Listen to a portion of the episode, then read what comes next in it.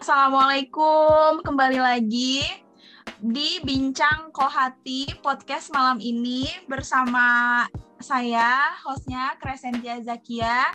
Ada Mbak Nabila Sarah. Halo, Assalamualaikum Mbak Nabila Sarah.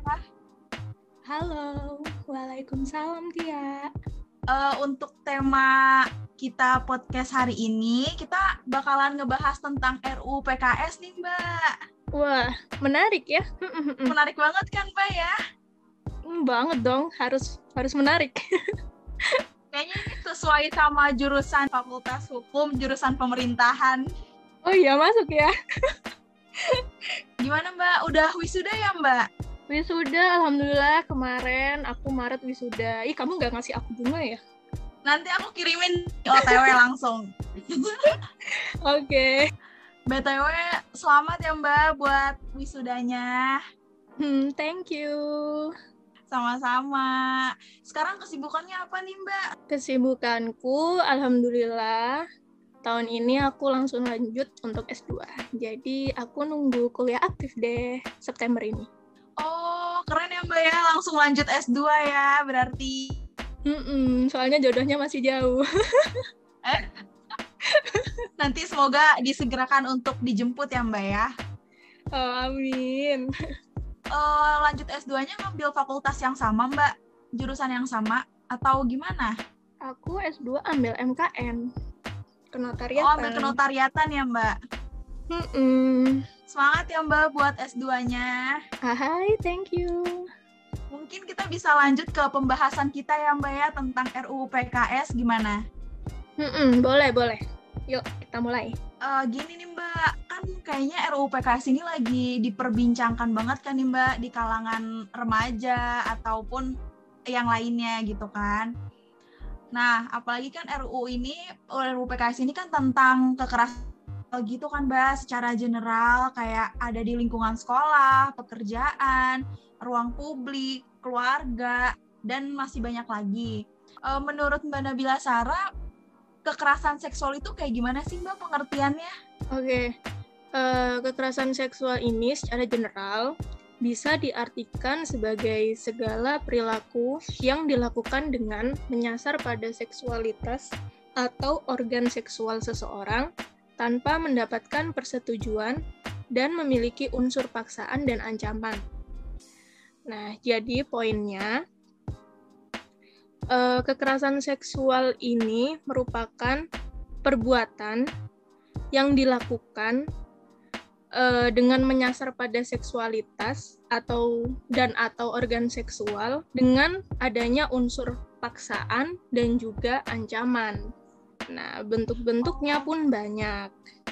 Apa tuh Mbak bentuknya?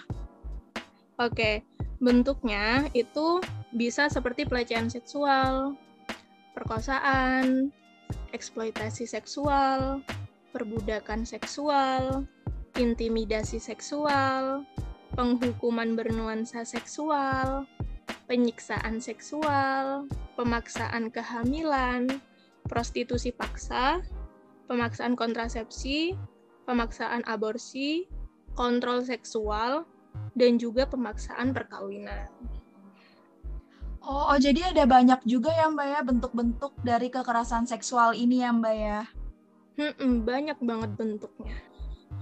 Pelecehan seksual ini banyak banget terjadi, bahkan seperti kita manggil cewek itu loh, catcalling ya, kayak ibu cewek gitu. Nah, oh, iya, ini maksudnya pelecehan seksual gitu. Banyak masyarakat yang menganggapan bahwa cuma gitu doang gitu. Padahal itu udah ranahnya masuk ke pelecehan seksual secara verbal. Nah, alhamdulillahnya sekarang kita bikin podcast tentang kekerasan seksual ya Mbak ya. Jadi nanti mungkin masyarakat yang lain bisa ngedengerin podcast kita hari ini ya Mbak ya. Nah, betul tuh, setuju. Hitung-hitung kita mengedukasi ya. Masyarakat yang awam dan agak tabu tentang kekerasan seksual ini ya Mbak. Benar banget. Menurut Mbak Nabila Sarah tentang RUU PKS ini gimana Mbak?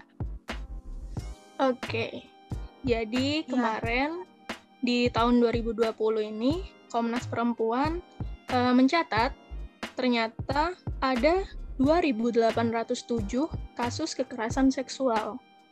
Duh, miris banget nggak sih? Kalau ngelihat dari data-data itu, ternyata negara masih belum bisa ngasih rasa aman secara maksimal ke warga negaranya, terutama untuk perempuan dan juga anak-anak. Nah, terus kalau misalnya Tia ngikutin juga nih, beberapa berita terakhir sebenarnya siapa aja bisa loh jadi objek sasaran dari perbuatan kekerasan seksual. Jadi ya nggak cuma kejadian sama perempuan dan anak-anak aja, tapi cowok juga bisa loh, laki-laki. Laki-laki juga bisa kena ya, Mbak? Bisa. Kita ambil contoh seperti kasus yang sempat rame beberapa bulan lalu, Gilang Kain Jarik, tahu nggak sih? Pernah dengar, Mbak?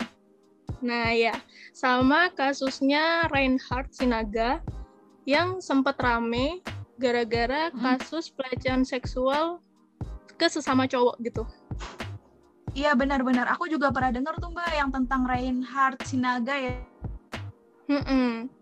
Nah, jadi kalau misalnya kita ngelihat berita-berita itu tadi, sebenarnya perbuatan kayak gini tuh sangat deket loh sama kita gitu. Belum lagi untuk kekerasan seksual yang terjadi di keluarga sendiri. Contoh beberapa bulan yang lalu sempat rame juga seorang ayah terbukti memperkosa anak perempuannya. Terus juga ada terkait pemaksaan aborsi dan sebagainya juga. Nah, jadi ngeri ya, asli. Agak ngeri ya Mbak ya di era zaman sekarang yang...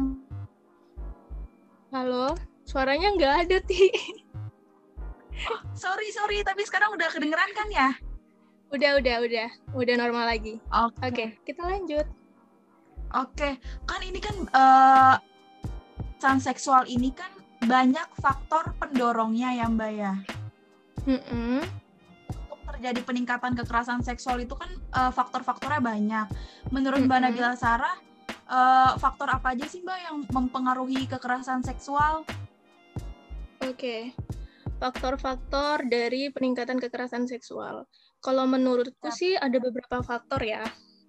Yang pertama ada faktor globalisasi, yang dimana sekarang kan jadi gampang banget tuh buat ngakses apa aja yang ada di internet. Nggak terkecuali ya konten-konten yang berbau pornografi gitu. Terus untuk faktor yang kedua bisa juga dari pola asuh orang tua yang tidak sehat.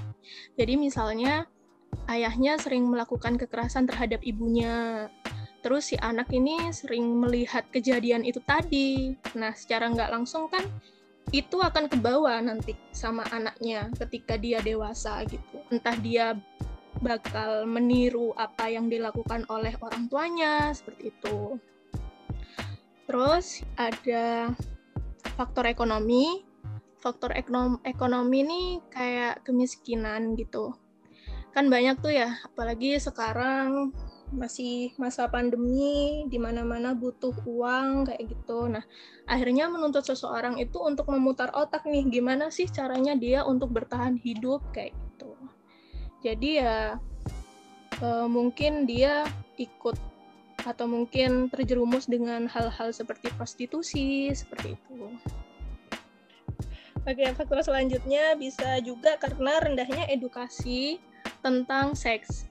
Jadi kan sekarang banyak masih masyarakat yang menganggap bahwa edukasi seks ini masih hal yang tabu gitu loh. Kalau misalnya kita membicarakan seks itu kayak malah dicap yang kok jorok sih pembahasannya kayak gitu. Iya benar Mbak. Jadi sebenarnya pembahasan tentang seks ini udah harus digalakkan dari mulai dari anak-anak gitu, remaja apalagi. Iya, setuju sih Mbak itu. Dan itu bisa mengganggu psikis itu sendiri ya Mbak ya? Bener. Justru kan orang yang paling banyak menanggung bebannya kan si korbannya. Nah, ngomong-ngomong tentang korban nih Mbak. Kan gimana ya Mbak, kan banyak nih bentuk ketidakadilan yang dialami oleh korban kekerasan seksual ini kan, Mbak. Apalagi mengingat stereotip masyarakat ini banyak yang bilang kalau misalkan kenapa korban ini nggak ngelawan aja, kayak gitu, Mbak. Kenapa nggak berontak? Nah, gimana, Mbak, terkait stereotip masyarakat yang seperti itu? Nah, aku setuju sih. Setuju banget sama ini.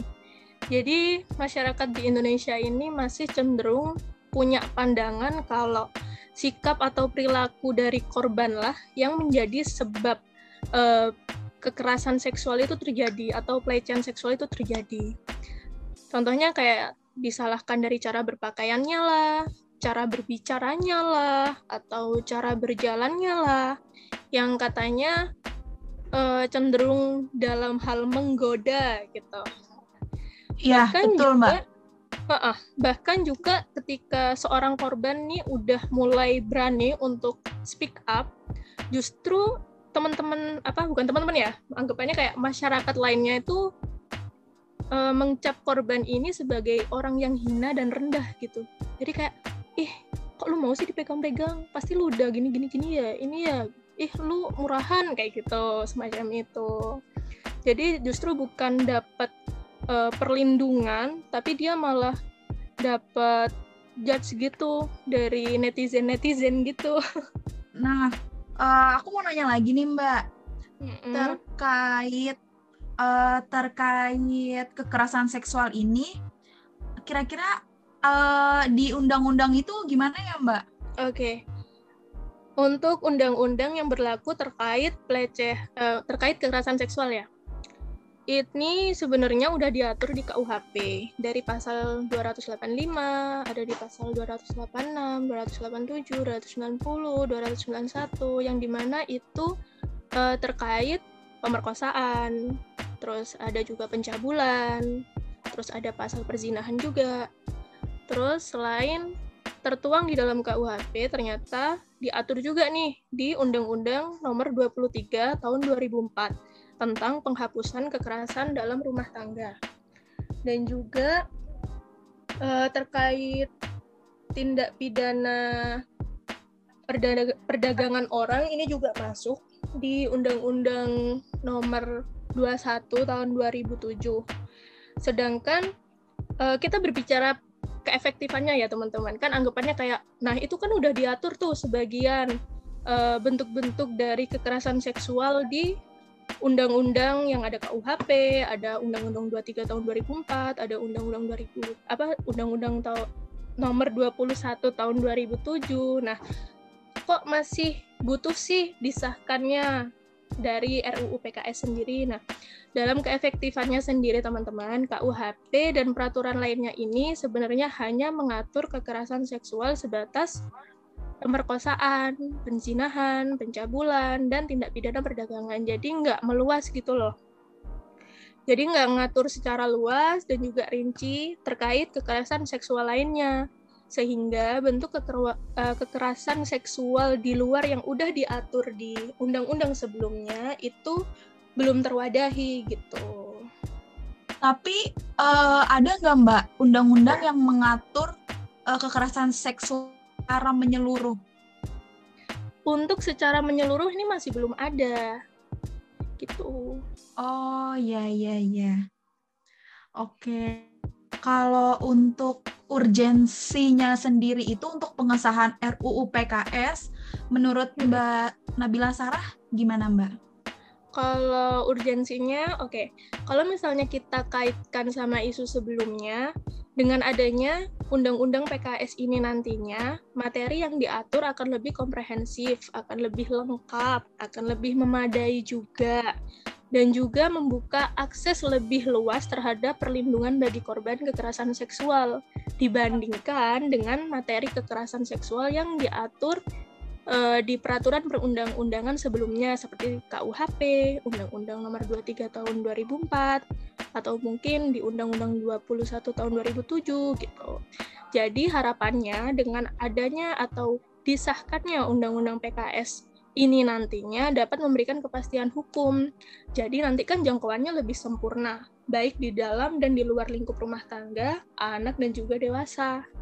Oh gitu Mbak, oke. Berarti Mbak Nabila Sarah ini termasuk yang mendukung RUU PKS ya Mbak ya?